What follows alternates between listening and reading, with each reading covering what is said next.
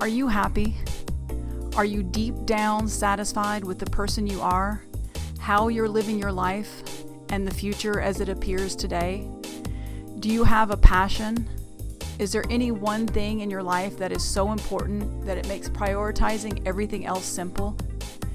If the answer to any of those questions is no, do you have any idea why? Welcome to the Veramore Speaks podcast. I'm your host, Dawn Keegan, co founder of the dating app Veramore and the nonprofit app Hero Harbor. Happiness, mine and that of others, is something that's always been very important to me. I've devoted my life to understanding how we take the things life throws at us and combine that with our own special gifts to come away with an experience that, while not always perfect, is one we are proud of and allows us the fewest regrets and least amount of heartache. Whether through my personal musings or conversations with guests, the aim here is not to find a one size fits all to do list of change, but instead a mindset that lessens our fear, reduces judgment of ourselves and others, and frees each individual to build the life that truly represents happiness for them.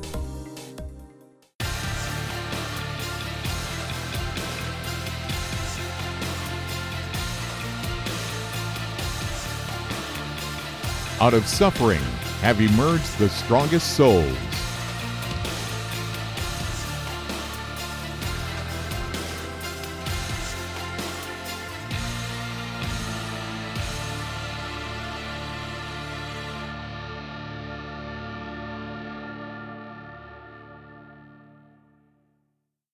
I always had, you know, irons in the fire and always had something going. That's that's another common thread is that we yes we always have a, a, lot of things. I go crazy because I have 90 things going, but I would be crazier yet and not fit to live with if I didn't have those things. So it's so it's, so, so going back a minute, a second for to that to that training incident. hmm You know, at the at the time I was out five six months, and I remember uh, falling asleep on the couch and and having a dream where it was me and the guys from my squad and we're in a completely different environment but there was a firefight and i i couldn't save them. You know my one best friend i i you know i remember holding him and and just i woke up and my face my my throat hurt and you know my face was wet from from crying. Yeah. And i never understood what that was what you know and i'm like oh just shook it off. Hmm but then as time went on you know my my temperament got worse. Um i was have i had a hard time holding a job because you know i had no problem saying you know fuck you i don't need Right, you i'm right, you know? right. yeah and um, you know, I'm not proud of it, but I, I even got fired from a job because I told the guy that if he didn't quit acting like a bitch, I was gonna slap him like one, you know. yeah. And, and yeah, I've, been- I've been told, you know, I've been told you don't know how to follow directions. And I've, I've said, look, I'm a Marine. I have more direction in my pinky than you have in your entire body. But just because, just, just like, because I was, I was rebellious like you were too. I had a very good career, but the same way that you were talking about with, you know, uh, questioning him, sending you into the light, it was the same thing for me. It's like just because I said so, you know, it's not good enough. no, it's not. It's just not.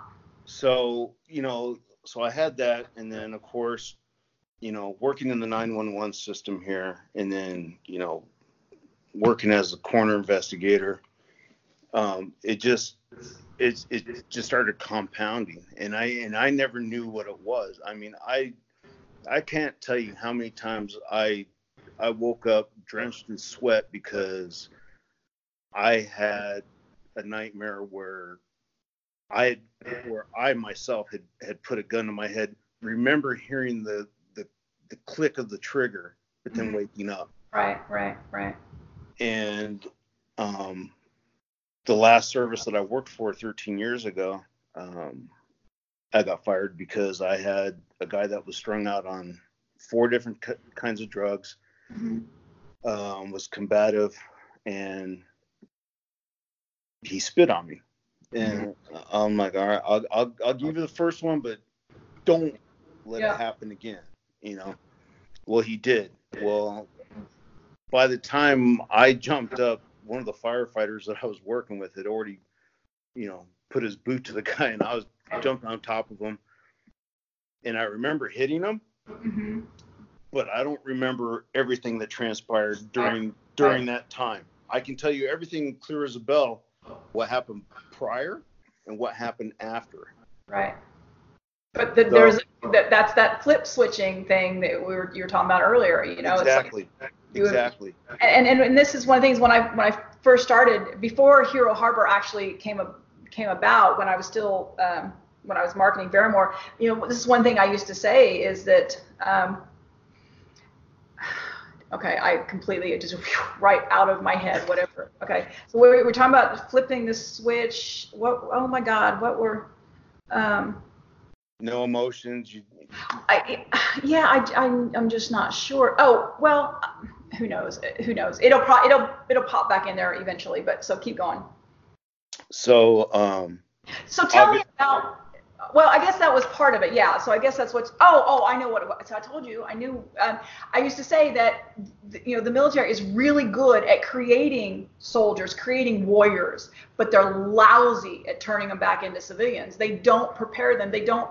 You know. Um, and you know there is so much we have planned. I mean, the, the the app isn't even a fraction of what I mean. Amazing things we have planned for it. Um, but yeah, but that's the thing. It's like you, we are we were already different kind of person when we went in, and then those experiences and everything else. Um, you know, just like I said, finding your way, and that's where so many we lose so many, and it's just it's a, it's a lot of things. I being the non-violent person that I am. I have an amazing ability to flip that switch. It's like there's lots of things. There are lots of things in this world that I don't want to do, but I can do anything if necessary. And Exactly. you were talking about the, you know, the um, so part of it is the you know the challenge we face with the transition finding our way not you know not no, not being able to see the future you know we're dealing with you know all of those things but then and, uh, you know as i've talked about with a number of these interviews then we get the va or whoever gets involved and then we get labels and medications and stuff like that and in my case um, they had you know inappropriately labeled me as bipolar Mhm. and I, for 16 years, I took all these crazy meds, and I finally quit taking them. But the the last time that I agreed to take them, it ended with me, and this is how the finally I was like, no, I don't care what you call me, but I am not taking your meds. But it was because I took the last $400 I had, went out and bought the prettiest little Beretta or something. I don't know. It was nice, um, but loaded it with guns. I was sitting at my desk, similar to this. I was in Austin, but pointed at my head. And luckily, I was able to dig down and say, "Oh no, you've got something to offer this world." You know, but too many, too many of the pe- people do pull that trigger, and so um, it. I, I get it. I, you know, it's it's yes. you know, so uh, obviously there was, you know, an incident review board, and Mhm. you know they, you know, talked to, you know, the cops that were involved and everything else, and then of course, you know, they they said, well, you know, this is unacceptable. We're going Right. to let you go. Um, and then I had to go to a review board at the health district, who are the people that regulated and issued my license Right. and I remember sitting down with the the medical director and his two assistants and and he's like so tell me what you know what ran through your mind what what made you How do you get to that? this Right. yeah and i and so i explained everything that led up to that point and i'm like you know i wanted to give him Right. I, I was I wanted to use chemical restraints, but it, this it, what it, it came to this beforehand. I said, I said, you know, he was a he was a threat. He he was literally, even though he was handcuffed, still getting his way out of the belts Right. on, on the gurney and and able to to kick his legs and everything else. And I'm like, to himself and to everyone else. yeah, and I'm like, I'm like, he was a threat. I said, and my, I said, my whole objective was to neutralize the threat. Mm-hmm. And there's like, he was a patient. You can't neutralize a patient. I said, but he was a threat. Right. And he's like, he was like, well, you, he had his hands were restrained. I said, you weren't there, you didn't see.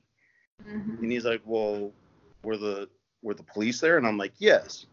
Well, did you ask them for help? I said, you want to know what, what they did? When they saw what was transpiring, they closed the doors to the ambulance and said, we didn't see nothing. I said, that's the help that I got. Right.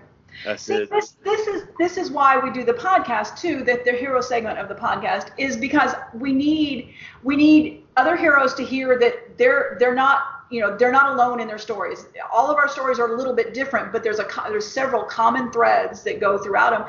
And I need civilians to hear what kind you know that look these one of my favorite interviews um, is with a guy you know, an army guy you you know you were talking about um, he uh, um, over the course of day course of two days lost six friends. He said on the on you know one one day he said you know inside parts on the outside. The next day burning bodies. You know see, you know he couldn't Right. say that sort of thing.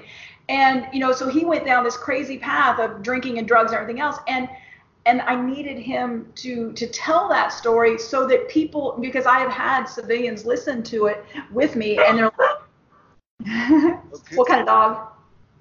it's a Queensland heeler. Oh, very cool. I have an I- Australian Shepherd. I, it's probably my wife coming in from work. um, anyway, so I, you know, I said I need, I need people, you know, to know that you meet these people, you meet these heroes, these men and women, you know, at times that sometimes is not, you know, as he said when he was going through all that, you know, he had police telling him, you know, he was, you know, worthless piece of shit, and this that, and he is an amazing person, you know, Right. but so I needed people to understand that, you know, just because, um, you know, just because you don't under, understand what they've done or what they've been through, you that's that's all the more reason not to judge them because you really you, you don't on any given day when you meet somebody like that you don't again you don't know you don't know and and they, they deserve your help rather than your you know anyway keep going Right. And so the thing is that right after they fired me, um, they I had they sent me to go see a psychiatrist, and he, given the history, he's the one that diagnosed me um, with PTSD. mm-hmm. Dawn, she's Uh-huh. the she's the president of Veramore. Hi. Um, Nice to veteran meet you. service. Oh, nice This to meet you It's my wife Kathy. thank you very very much sometimes being the spouse is is harder than being the hero um, Well, no, no. you're you're you're being humble, but I, I can tell you that sometimes it is. You know, I've I've had one of my one of the Marines that I interviewed. Um, he talked about his wife at one point had to, you know, and he was married to her before he went in and all, but um, she had to kick down a door to keep him from hanging himself. Now they they have an amazing life now, but you know, it's sometimes it's it's hard because you have to you have to see them suffer sometimes and then and, and it's and we don't you know when we don't know what to do we don't know how to fix it we don't and we don't if we've not been there especially if we're a, a, a non you know if we've never gone through that it's really hard to understand and so you see somebody you care about in pain and it's like you don't know what to do you know Right. You're Uh, right. You're right. so so thank you yes Yes, yes, of course. Nice to meet you. yes ma'am bye bye so um gi- you know I, I give him you know everything that i went through in the military and then we you know obviously went over the incident that transpired you Right. know at that at that time. And he asked me he's like has anyone ever diagnosed you with ptsd hmm i said no. I said i've seen plenty of doctors. They told me right. You got an anger problem. We're going to send you to anger management. Right. And you know take take these pills. It'll help keep you Right. calm. And uh i said but no. He goes that's he goes that's exactly what happened. He goes what you he goes have you ever heard the term blind rage? And i said yes i i have. I just thought it was right. something somebody made up you know because you get pissed off to that point you just said I, i'm in a, in a blind rage. Mhm.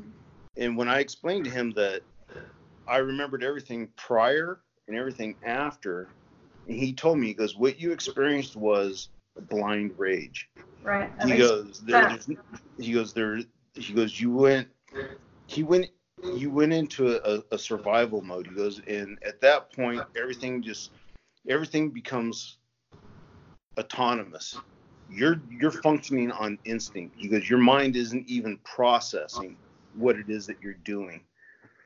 And I was like, oh, I'm like, Like all the, the That- lights, that's kinda- that's kinda yeah, the- cool. yeah, the lights I'm go like, on. that's kind of cool, but but at the same time, it, it was a detriment, you know. And you uh, can't know when it's going to happen. You don't know what's going to trigger it. exactly, Uh, you know, the, a lot of there's things that are insignificant to others. Um, One yeah, of my will- will- can can set can can set me off in in a way that is unexplainable, you know. So a story told by one of my Marines. Um, he and he was part of the OEF, OIF, uh, you know, thing. He, in fact, he joined um, like like two years after 9/11. But anyway, he was talking about he was out fishing by himself, you know, just fishing, relaxed, everything. He said and his his um, hook snagged, just snagged on on something, and he all, he just lost it, lost it. He said he um, pulled his you know pulled his rod out, broke it all up, threw it on the ground. He says he was out in the middle of the woods screaming nonsense at a tree. He was just he I mean something is and I get it. I get it. It's like you know, it you, you don't know, and and you know, of course, then he went to the went to the VA, and they're trying to give him all these drugs, and, and they want to commit him, you know, and stuff. And he's like, and he says, I'm a single dad. He said, you you think there's problems now?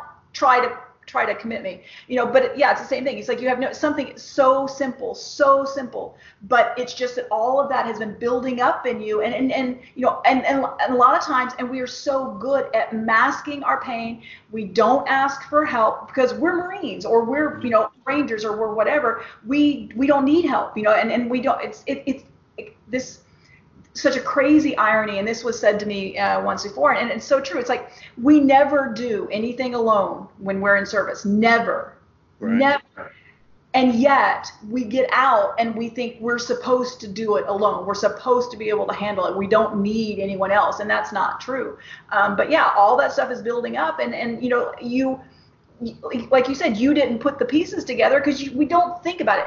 What i've found about myself is that i don't label it as a problem or as bad unless it happens to someone else if it happens to me I just compartmentalize it and just keep on going. And then all of a sudden, something somebody flicks that card in my little house of cards, and it Mhm. goes askew, and I I just I have a meltdown, you know. And and and again, when you have people who are so strong and so independent, and, and all, when they have a meltdown. I'm an overachiever, so when I melt down, it's it's a fantastic thing to see. You know, it's just it, it- we we do we're extreme in so many fashions, and and you're right. When and so yes, you know and and you know when i was you know working as a medic and and at the coroner's office you know obviously 98 99% of the time you're dealing with the shit of society. Hmm 1% of the time you're actually helping someone who is right, genuinely sick right. or injured and they need your help or whatever Mhm. with that being said, you see 99% of the time you're seeing the dark side of things. Right. And I remember And that's a hard reality to you know. It's it, it is. yeah. It's a really hard reality because we, while intellectually we know that stuff is out there, being faced with it and dealing with it day to day is a completely different thing. And and it, it makes it, yeah. I, I mean, I can see where it'd be It- really it- tough. and I remember when when I first got into the medical field, I was I was ecstatic because I'm like, you know what? You know, after after my time in the Corps and you know, because I didn't stay in, I think I had found my true calling. I excelled at it. I was one of the one of the best medics in town Mhm. and I used to be so excited to to come home and and share my experiences of, of the day. But after a while, a majority of those experiences are not pleasant. And you know, when you when something that is so disturbing to someone, but to you, it was amazing. It- Right, right, you know, right. I always used to say, you know, someone's worst day is my best day. And um, after a while, you know, your family, they don't want to hear it. It's it's gloom and doom. Well, So- and this is one of the things I've said about the about the VA too. You know, because I've heard people say, "Well, the VA doesn't care," and I said, "I don't, I don't believe that they don't care." And it's certainly you have a certain amount of that, but you think about if if that was your job every single day to hear these stories, you would be forced to to to put up a bit of a wall, become a bit apathetic because for the same reason. If, if you you know you couldn't be you you would you would lose your mind. You couldn't be a happy father or a happy you know hu- husband or whatever because you know so it's it's self-preservation is what it is. So um, you know I, I my belief is that they need to rotate. It's like you know you do happy stuff this month and you do you you take it on the grind again you know in, in another time. But um, but you know, and so and so with that, you know, the only the only people that you re- could really talk to are your your your friends, your coworkers, Right. because they they can truly appreciate it. They Right. understand. right. Aside from that, you keep it inside. And it's very You- isolating, you- very lonely. You, yeah. you, you you put up a wall and you just deal with it. And I was I hate to say I hate the word obsessed, hmm but I love that job so much that even on my days off, we would watch the news. I would watch the news just to see if I was missing out on Right, something. right, right. No, I, I get it. I do. I get it. You know, and you know, it's it it at that point it kind of consumes you, you know, and and when when uh, I lost my job when they fired me after that incident, um, I lost my mind. Yeah.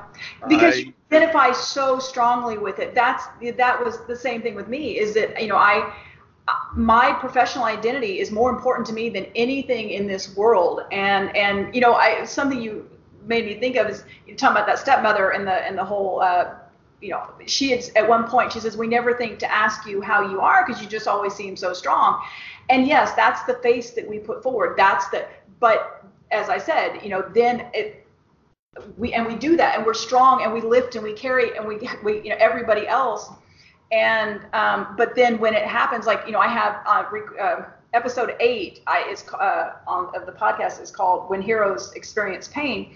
And it's me i'm actually sitting in my closet recording but i and i but i get kind of emotional in the, when because i talk about how um, i had met a, a veteran at the park and it was such a, a good analogy he says, you know, sometimes we just want to hand off the bucket. You know, we've been carrying the the water bucket for so long for so many, and we just want to hand hand it off. And and I I was I mean you can hear my voice cracks everything. I mean it was just because it's like we love who we are, we love what we do, but a lot of people don't get they don't get us they don't and and they, they look at us like there's something wrong with us and and it's not it's you know it's not we we are very different we are very special we are you know we're not i don't mean better but we're different and and it's and it's a that's a big challenge and and again that's that's why we do all this because what you just said is that's it i mean that's that's why hero harbor was created you know so okay keep going Um, I would, I mean, I was distraught. You know, I I looked at my Nope. director. I looked at my director, and I'm like, what am I supposed to do? This Right. is all I know. Yeah. This is all I'm good at. You know, and uh, you know, and it's it's in that place that where we have to reach these men and women because you know again where i got past the whole gun pointed at my head kind of thing too many of them don't. And because the thing is there is there is a future. There is a place for you in this world. We just have to get you there. We have to get you past you know but yeah our we're so proud and our identities are so tied up in what we do very often that yes it's it's it's brutal. Um, you know and we think and the, again and i've said this before the civilian world makes us think that we don't belong. And and that's not true. That's not true at all. And and we're not asking for a special place. We're not asking for special privileges because we're veterans. It, it, we're all we're saying is we are different or and again not just heroes but the whole the i mean not just veterans but the whole hero community i mean again um because your biggest challenges came within the you know when you were you were a civilian but as you were a hero of a different type but um, the ah, damn it, I got myself sidetracked there. But yeah, it's it's um, you know we just we have to get them past that you know that place and yes. So okay, sorry. Uh, you know, and you know that was I think that was the first time that um, you know Kathy and my mother Mhm. um, they saw how hard of a time I was having, Mhm. and uh, she actually took took the guns out of my house and gave them to somebody to hold on to because Yeah, you know she Yeah. wasn't sure what was going to happen. exactly. Um, you know, I'm I'm I'm grateful that I made it, you know, past that point. Um, you know, yeah, there there have been other, you know, times throughout life where you know you think about it, but then you go, Yeah, you know, this whole idea that you should never ever think about it is just stupid because the, the fact is, and this is, you know, I was talking about Rick, the, the, one of the things he said is that, and, and I, I've heard other, you know, guys say this, that it's not, it's not that they didn't want to live. They didn't want to live like that. You know, it's like I love me and I love, you know, like I said, I've worked very hard to overcome a great number of challenges. However, we again back to the identity and back to that overachieving, all of that stuff.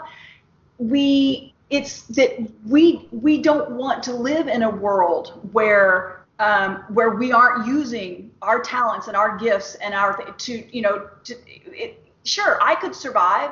I could you know i could be an admin clerk or i could be whatever but I, I would rather i would rather be dead. So it and it and it's not that's not because again i am one of the happiest people you'll meet. I love i'm so intensely passionate. I love what i do. But we it's not that we d- don't like ourselves. We don't want to live in a world where we can't use we can't do what we're good at. Right, you know, and and the the fact that you know you have you know un, un, unfortunately memories don't fade away they may get a little blurred they may get a little blurred but they don't go away so even though you may not you may have removed yourself from the whole environment it, years, ye- it years ago past the, right? the, the thing the thing is a, a lot of those interactions that you had during that time are are burned into your memory. Yeah. And and they're they're not going to go away no matter what you do. They're a part of who you are now. They're they're they're not going they're not going anywhere. And um you know i so i you know i i did what the doctor said you know here take this pill it'll help keep you calm. And right. and and, and that that was fine and dandy you know for a while you know but I, but after a while i'm like okay well i still feel the same right you know? right. It, it, I, I i thought this was supposed to it make me solved anything right. Right. I thought it was supposed to make me forget about this stuff. I thought it was supposed to make me happy go lucky all the time. And and and that was where I was misinformed, you know. I I just kind of like I'm like, okay, well, they're the doctors, they got the degrees. They know what they're talking about. They know what's best for me. And um, That- That's the worst mistake ever. It's like, you know, I, my granddad was a doctor. He was already gone by the time I got out. But I thought, uh, you know, back then I thought all doctors were created equal. And so I listened to him. And I, and again, this is, this is what hurts my heart so desperately is that, you know, there's, it took years, years for me to develop the understanding of myself and the strength to say, fuck you, I'm not taking your drugs. You know, and so many people, I mean, the, again, and, and again, I keep saying common thread, but there is in these interviews the, you know, medicating medications, you know, and, and then just the, the VA is this giant pill pushing machine, but doctors in general, you know, I, I was told you're always going to be on these meds and da da da da. And it's like, no, Right. I'm you know and, and that's the thing is we we have too many men and women who get into that place and they don't get past it because they they listen to the doctors they listen to the people. You know i hugged a therapist at the va recently. I said in my nearly 30 years of being in the system I, i'm not going to say that you made anything better but you're the first one who didn't make it worse. And and that's you know that's the terrifying thing is the only help that they have available to them and, and, it's not just the va it's private doctors too.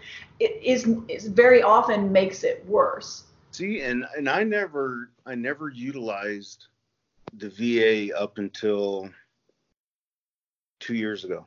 Mhm. I I the way I thought about it or I I, I viewed it was, you know what? There are guys and there are men and women who need their service more than I do. I I was usually fortunate enough to have a job that provided me decent insurance and so I'm like they need their services more than I do. It is so common. It is so common with And us. and Yeah. and and uh you know I'm like, you know, let somebody else have my spot, you know, and and then uh when was it four and a half I guess about four and a half, five years ago. Mhm. I get a letter from um, the Marine Corps headquarters saying, you know, um, our records indicate you were stationed at Camp Lejeune I was during- thinking about that. Yeah, when you told during me. Yeah. during during this period. so I just recently learned about that whole Camp Lejeune thing. Yeah. and and you know here if you've been diagnosed with you know any of these conditions, you know, and they were all Said that they reached out to you. Yeah. and, and they were like all cancers, Every- like five different forms of cancer. Right.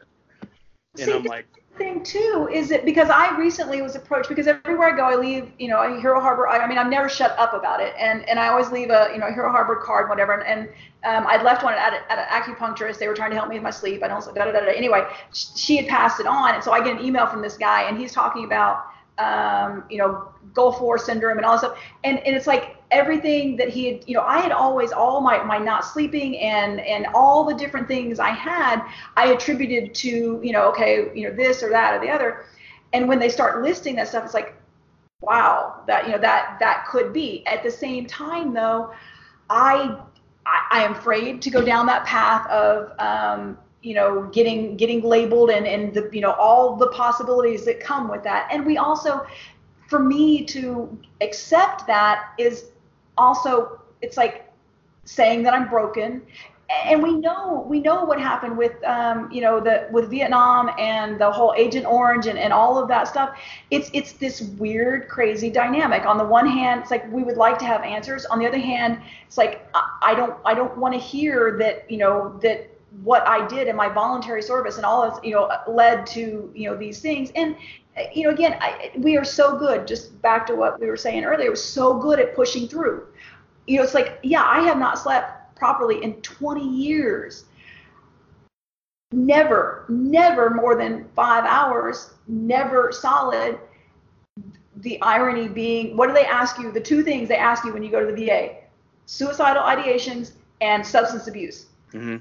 When do I get my five hours of sleep? When I've drank myself to pass out. You know, it's like when I've just gotten to, you know, the, but we are so, we are so, I know I've been running on adrenaline, adrenaline for all this time. I left, I get up at 4 a.m. I left here, uh, and I live in Orlando right now, and I drove from, I left here at 3.30 in the afternoon after being awake all day long, drove like 15 hours to Texas without stopping. I took like 45 minute nap, and then I was mostly awake all the rest of the day. We just we we can, and so we do, and we just, and so we don't stop and think that you know that.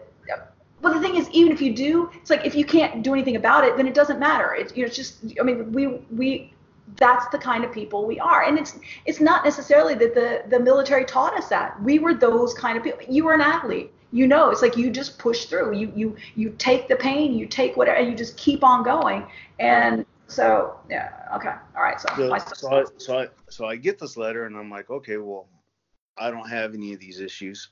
hmm Crumble it up, throw it in the trash can. Right. Now, since 1993, 1994, I have had abnormal liver enzyme levels. And the doctors for all these years have told me the first thing that they ask is, well, how much do you drink?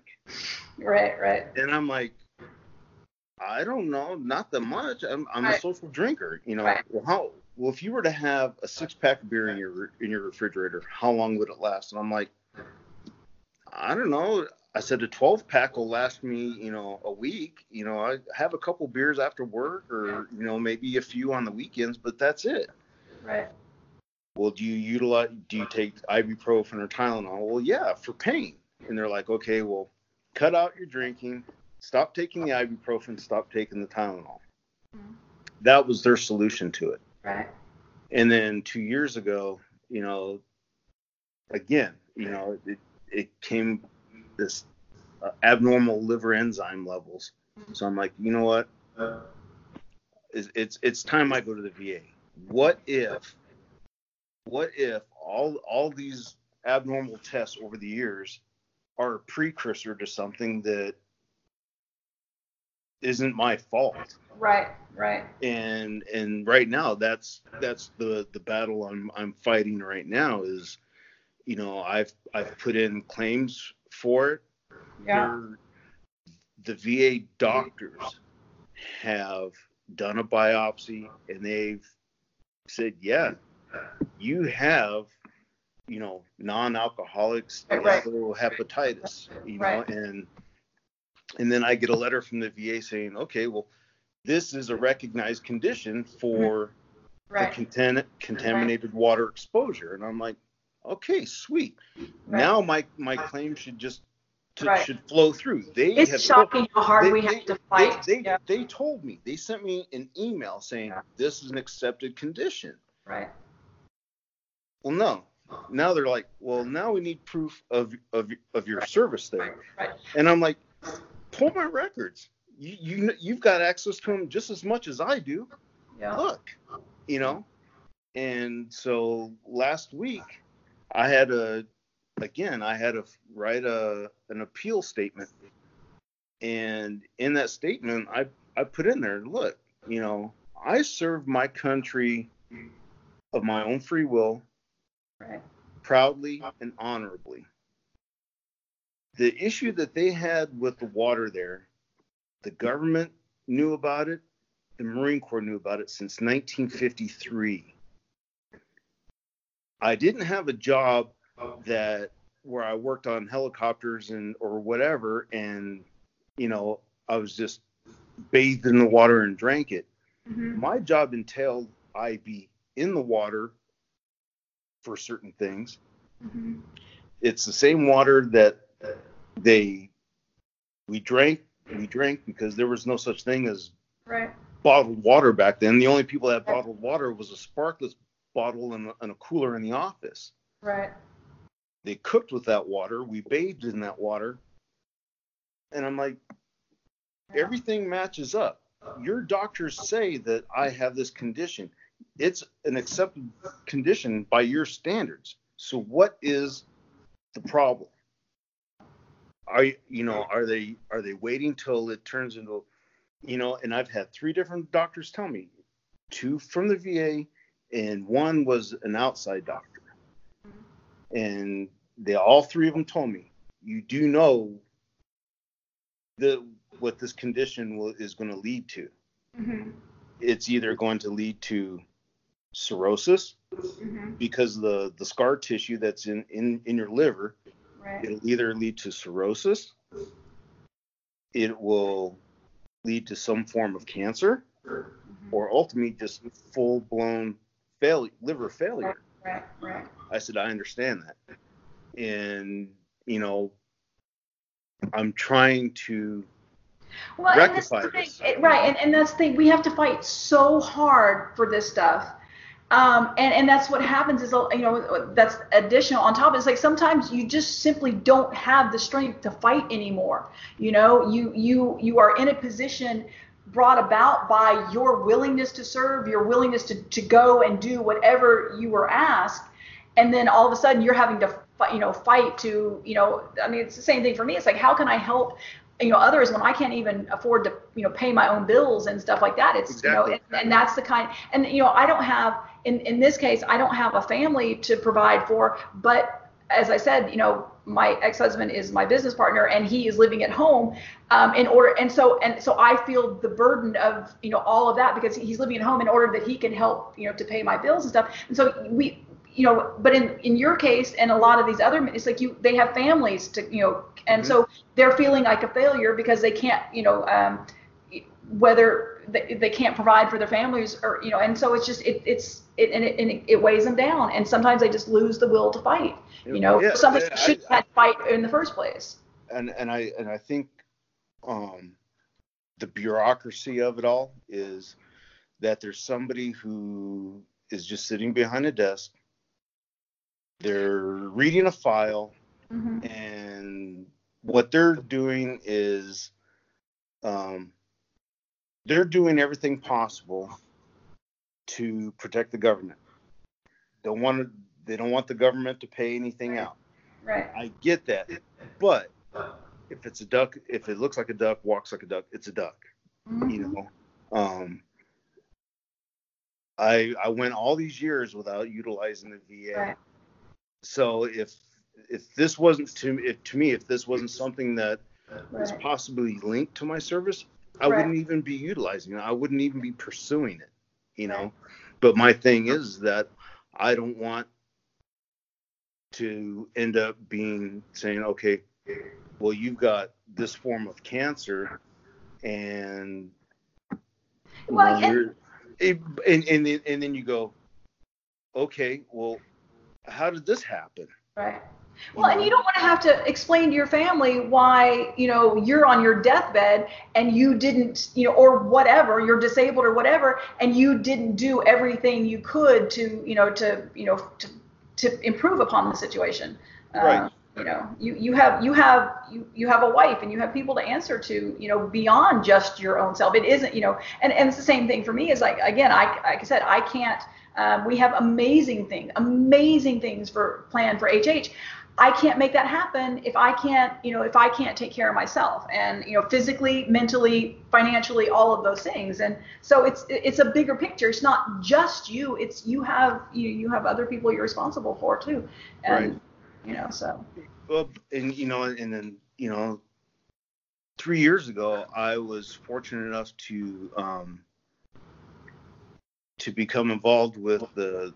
Uh, at the time, I was I was working in California, and uh, I became involved with an organization called the Weed for Warriors Mhm. Project, Mhm.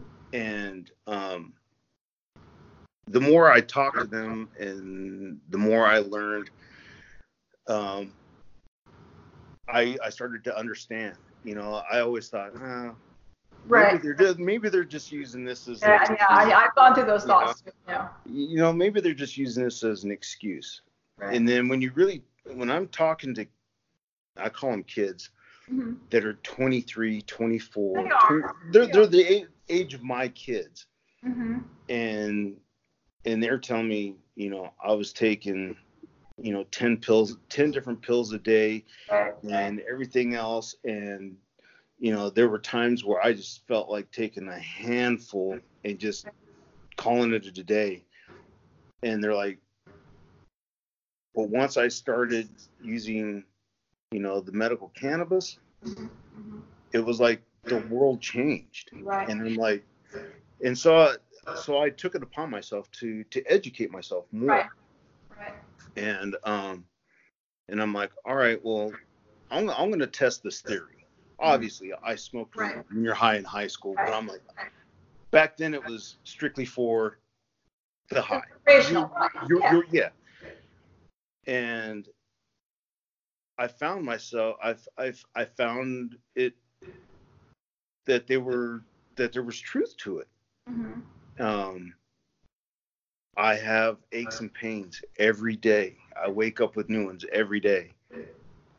And, but, you know, if, if I use a little bit at nighttime, it helps ease that that Right. that pain and because of the condition of my liver i don't want to take pills Right. because pills metabolize through the liver so all i'm doing is speeding up the process Right. and you know it helps me get to sleep that's my biggest problem is falling asleep Right. if i fall asleep it's great but it's staying asleep I've actually started researching, um, you know, researching the whole CBD oil and, and all that kind of stuff recently for the same reason because it's like I'm, I am tortured. My mind is tortured by the fact that I can't sleep. And um, and again, I cannot. And, and, and there are times when I'm just, you know, because now with the whole Gulf War thing, now that you know, I was I was only at Lejeune for three weeks. I did three weeks of um, uh, training there before uh, Desert Storm. But um, they're talking about while you know we were in Desert Storm, the things that we were, you know, and and then so the, the three things right now that they've uh, associated um, with it is uh, chronic fatigue. It's flipped you off. Uh, I'll count the other direction. wouldn't be the first time Oh, oh yeah, it's like oh yeah, you got to do much better than that. It's like come on, you step up. If you're gonna insult me, you're gonna you got to step up in your game. Yeah. But anyway, um, chronic fatigue, um, irritable bowel, and fibromyalgia, and um, you know, and as I said, you know, as I start thinking back, it's like well, I am, I am. I, I'm always tired. I'm I get up and I'm tired, you know, Mhm. and and you know so and so for me, you know, falling asleep, staying asleep, all of that stuff.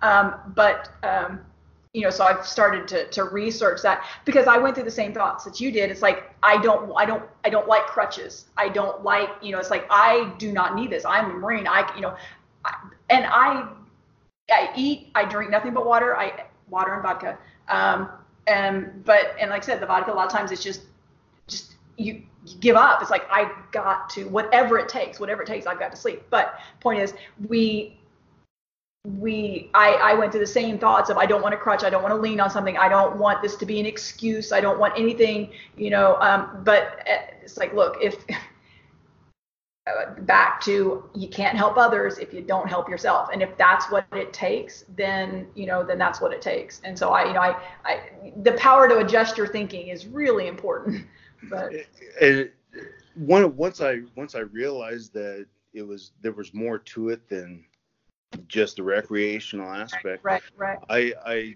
like I said I um, started educating myself, and I'm like, well, you know what?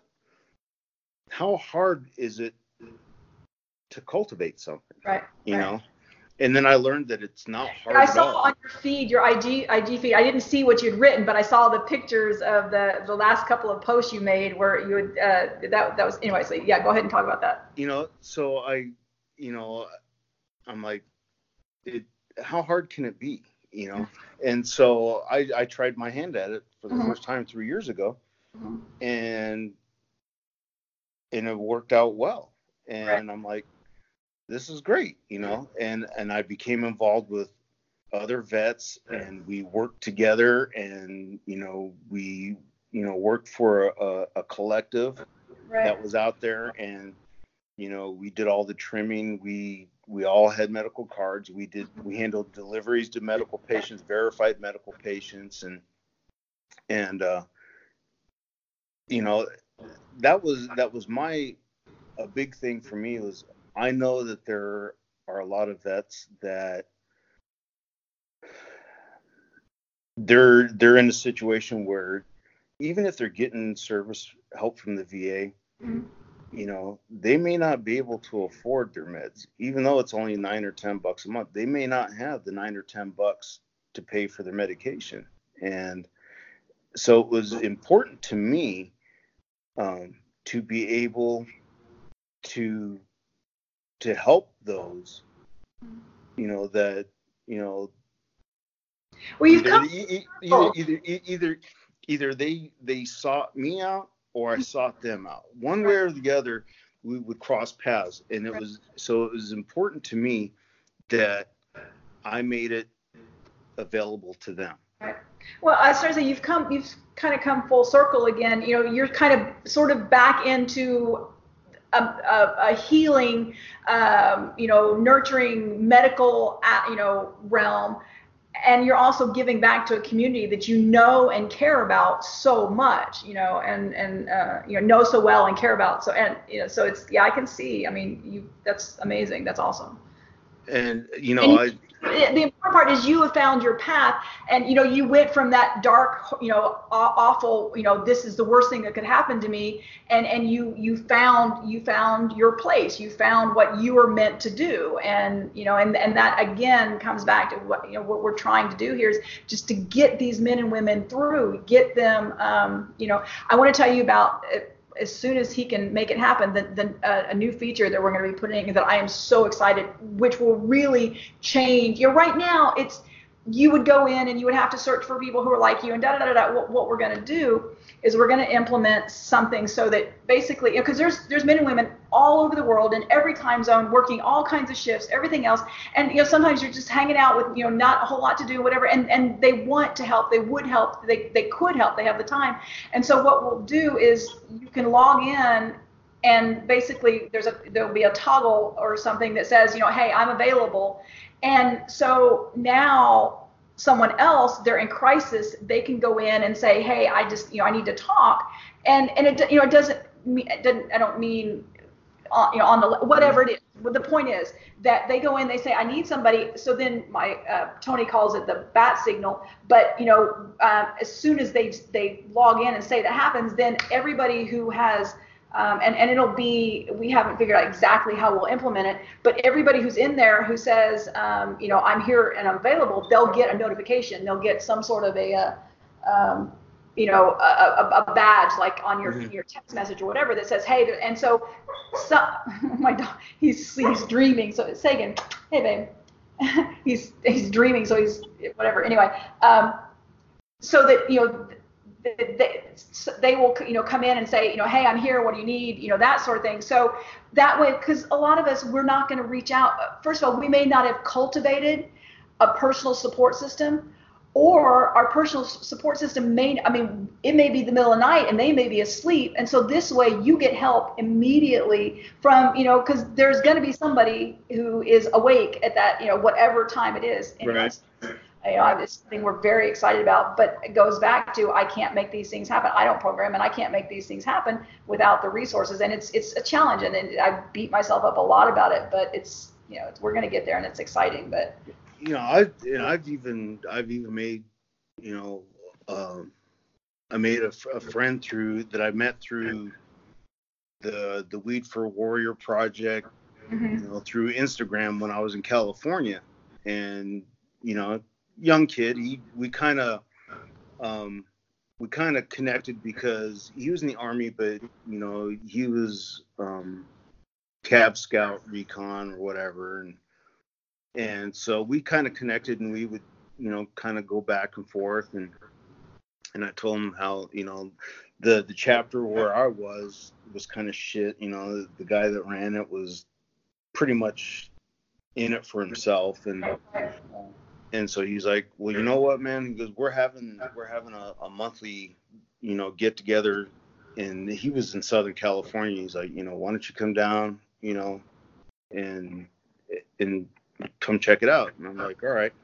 But in the meantime, um, he was ha- he was going through some stuff. I I don't know all the ask the details of it, but um, you know, it got to where we actually became personal friends. And he would text me and he'd be like hey man you know what do you you know can you talk right now? Right. And, and and he would just say you know look i'm i'm i'm having a really one of those days yeah. I'm having a really hard time you know uh, you know home life is shit you know work is shit everything is just shit you know and and he would kind of fill me in a little bit, mm-hmm. and then it, it was like it, it, it, was like it was like it was like I was talking to one of my kids. Right. It was like I, was, I went into dad mode, you know.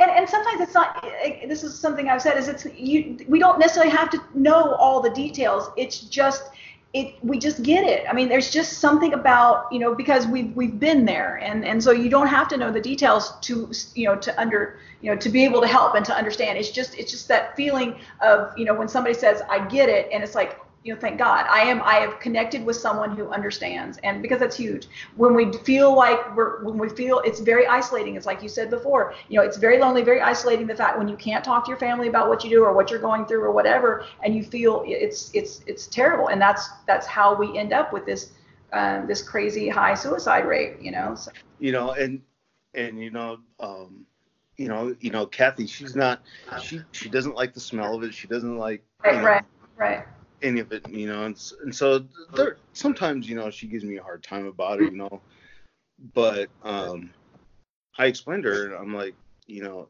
it it helps me it, it does i know it's hard to understand sometimes but it, it does you know and the other night we were watching tv Mhm. and she's like, you know, she goes, I don't care for it. I don't care for the smell of it or anything else. She goes, but as long as it's helping you Mhm. and and it and you you're benefiting from it, she goes, I'm okay with it. You Right. know, right she said, just you know, she goes, just remind me at times Right. that you know you may not like it, but it's help it's helping me. Right And, and I, after we hang up, I'm going to text you um, the episodes of. I, I would love for you to listen to Rick's interview because so you are you're going to identify with so many things um, that he talks about and um, and and you know when uh, think conversations with his wife. I mean, all it's just it's. I can I can. It, um, one of the other guys, Matt, he was here at my apartment. I, I interviewed them both. I interviewed Rick the same way I'm doing with you. Um, but Matt was sitting there, and the whole time Rick is talking, Matt's just nodding his head. And I guarantee you're going to do the same thing. It's just, it's like because we identify. it. It's like, yeah, I get it. Oh, it's an amazing story too. When we when we go to, when you go back and, and, and talk about the, you know, law enforcement and you know feeling like a piece of crap and people telling you're a piece of crap. You know, he had at one point 107 felonies. He was looking at 200 years worth of jail time. I mean, it's a it's a and but then he ended up becoming law enforcement. It's an amazing story. But but yeah, it's the I'll send those to you, and I think you you I, you know, I, and you know, after, um, after you know, you know, my my time being a medic and whatnot, I, I, I had a hard time really finding my niche again, you know, professionally.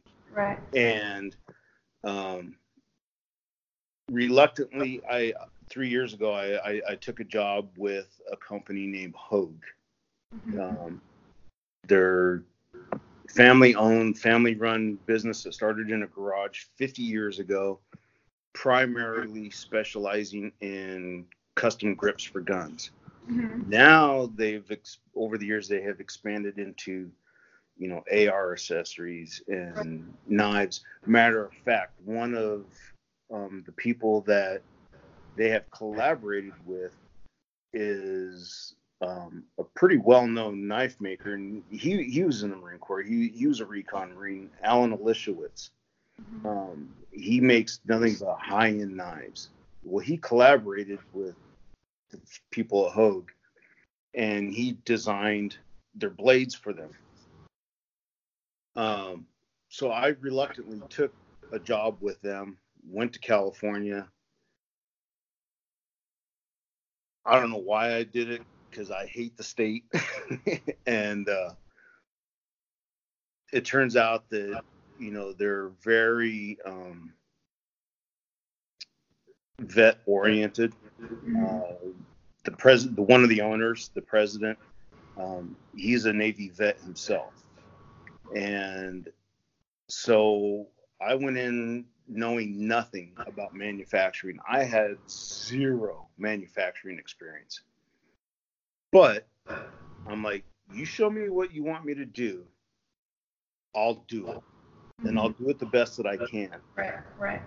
And and that's what I did. And from day one, I, you know, they were like, "Well, we're behind on, you know, we're behind on AR butt stocks. Mhm. In order to get ourselves out of this black, out of this hole, and have inventory, we need to pump out at least two thousand a week. Give a Marine a challenge. Give a And, a and, challenge. And, and many times I went to work at 6 a.m. Yeah. and many times I didn't I didn't leave till 7 7:30 p.m. But I mean I was I was just a machine and there was a day where I had to miss because I had to go to traffic court and my manager said, "Well, don't worry about it. I'll I'll run your machine for you." hmm And the next day he's like, "Dude, I I got to give you I got to give you props." He goes, "I've sat here and I have watched you do this for hours on end." He goes, "And you don't miss a beat. You just keep going and going and going." He goes, "It's like you're a machine." He goes, "I did it for 3 hours and I was ready to just like shut the machine off and be done for the day." He goes, he goes, "How do you do that?" I go, I don't know. I, I said it's. I, I guess it's something that was embedded in me a long time ago. I said when things feel like they're like they're in, like they're insurmountable, like like you're never going to see the light at the end of the tunnel. and just do it. Yep. Yeah. I said, I said you. I put my mind somewhere else. I'm not Yeah. even thinking about what I'm doing. My, Yeah. I, I mean, I'm aware of what I'm doing, but I don't think about it. Right. Right. Oh yeah. That's it. Yeah, it's the same when when I when I was uh, the right after I bought my truck, I was averaging three thousand miles a month, and it wasn't because I wanted to, but I was presenting my company all over the place, and it's just you do what you have to do, you just do it, and like you said, you flip that switch and you just go, and you know, and that's that's, but we were those kind of people before we became, you know, b- before we became heroes. It's just that's you know, so so you know within a seven month period i go from being hired in knowing nothing mhm, to them going hey we want you to we want you to run the department. Mhm, okay so now i'm i'm kind of winging this you know and you know the, the one of the owner's sons he he was the the, the master tool maker. He i learned a lot from him because he started off with injection molding right, and then you know i actually got sent to school for a week and you know it but but my real passion was um machining. And i'm like you know at some point in time i would like to learn how to machine. Mhm, and you know my mother's health you know started to slip and i'm like look i i need to i need to go back home. And they happen to have an office out here mhm. and they're like, well, the only thing we got available out there is, you know, CNC operator. hmm And I'm like, done. Right. Show me how to run the machine. Show me, teach me how to do it. I will do it. Well, during this period where I was still in California, and they were training me. We actually um, got awarded the uh, the contract to make knives that are issued to the troops. Nice. Um, through so we work with we work closely with DePaul, hmm and uh, so I'm like, this is this is awesome. I'm like, this, this this is where I'm gonna I'm gonna get my my foot back somehow, and so now, you know, I'm like, every blade that I cut, every everything that I'm every blade that I machined or a certain mod, you know, knife model frame Mhm. that's made out of aluminum or you know a composite material it's going to the military it's going to the troops so therefore you know i mean we're per, uh, we're perfectionists anyway Right. but i'm like if, if someone's if, if someone's depending on this thing to work and not fail I love you that. know, you know i'm i'm going to do everything that i can to Mhm. make sure it's the best possible and uh so i i take i take great pride in the i mean it's a, it's a, it's a job right but you No, no, know, but I but, get but, it. but i but I, No. I take great pride in knowing that you know there are people out there that um that are utilizing Something something, that made- i that, that i have made. made might save someone's life. you know? And, and no i get it i get it. And and the thing is this you know and, and again i knew nothing. Sometimes like rick's story i knew some about rick's story before um before we talked. I knew nothing about yours. And this is what i tell people a lot of times is that we all have a story. We all have one and it's different. It's like some of us went through combat some of us didn't. It doesn't matter. We all have a story and there are certain common threads that run throughout them but you have just been one giant advertisement for what I'm doing because you know you, you talk about it, it, it's all these things that we understand. This and this is what I need. This is you know I need the two sides. I need the heroes to hear look you're not alone. We are all going through it. And even when we even when we have found our place we still have dark moments because we're overachievers we're you know we're we're perfectionists all of those things but you're not alone so you know and but the, and then I need the civilian side to hear, look, we're different, but if you give us a chance, we will make your organization better. You know, it, it's and you but you just you can't expect us to be like everyone else. Let us be who we are and we will make your organization better. Don't but don't you know we're not the same. Don't treat us the same. And and so that's you know that you have just been one this two hours is one giant advertisement and i love you for that. You're just getting this giant virtual hug. So but uh, I, I am so happy that you've you found your place and that that is just amazing and so you've got those are you still working with the weed weed for warriors thing I, I, I, I, I do. Um, the the chapter here in Vegas Mhm. um, hasn't been all that active. Um, Right. Some of the some of the people that um, were like the leaders of the organization here have uh, taken a different path, and they've and they've started another um, organization for vets. is called Walk and Talk Mhm. and every every weekend, um, every Sunday, they they meet up either Red Rock Canyon or they go up to the mount up to Mount Charleston or whatever, um, and they meet up and they smoke a little bit, but then they they go on hikes right and everybody talks about whatever it, I life in gen life in general, war stories, whatever. It just yeah, gives- it, it gives them a chance to to bond and just escape for a couple hours. But they also do um, a lot of phenomenal things within the community. Um, they sometimes they'll they'll go into the shittiest parts of town and walk through the the tunnels or the the the, the storm drains because a lot of the homeless people they habitat they they make that their home because it's out of the elements. Right right. And um, they'll go they'll they'll get you know as many cases of water as they can.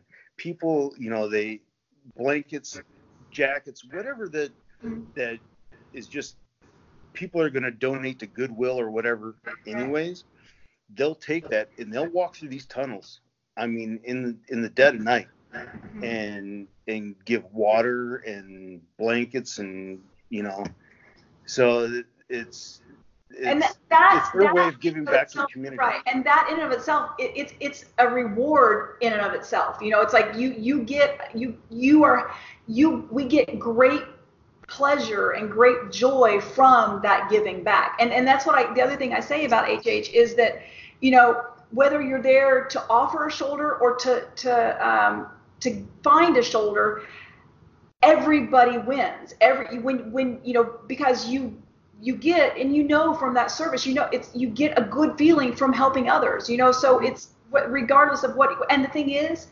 today you may be offering the shoulder but tomorrow you might be looking for it you know? And so there's there's just no downside to i love that. That is so awesome.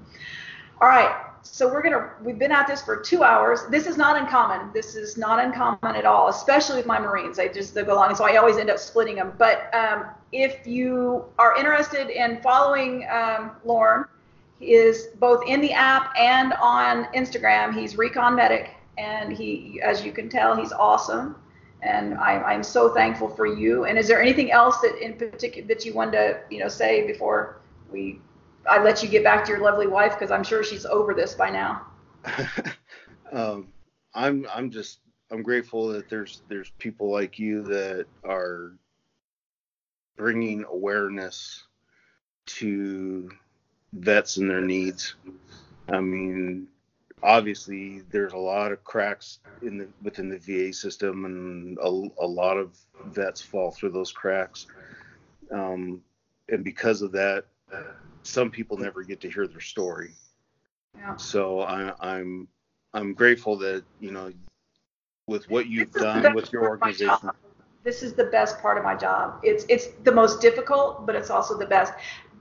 Dra- dragging people out of from behind social, the nameless, faceless, and and be, uh, these guys are my friends now, and I love them so much. So thank you for saying that. But yes, it's uh, this this this was the highlight of my day, hands down. I spent a lot of time behind this computer, a lot of time isolated, and I start getting down and, and feeling like crap, and it's like I'm never going to make this happen. I'm never. But this this is what I live for for these connections. I am so thankful for you guys. So Semper Fi, Devil Dog. Semper Fi. Thank you, Don. Yes, go give your wife a hug for me, and again tell her thank you because I I really will. mean what I said. So. I will. I know it's not easy living with us, so I, I, I, So, what I've said. so, so, so I've been told. yes, I, I have. Uh, but the, the, to my credit, I've said. Um, I said if you think it's difficult dealing with me, try being me. It's not a safe place up there. So, Right. right. Take care. You have a wonderful evening. You too. Thank you. Bye. Thank you for spending this time with us. If you enjoyed the content we shared with you, please subscribe, review, and share this show with your friends. Verimour, the dating app, and Hero Harbor, the social connection tool for heroes, are both in the app stores. You can follow us on Instagram, Facebook, and Twitter as Verimour, Verimour underscore app, or Hero Harbor.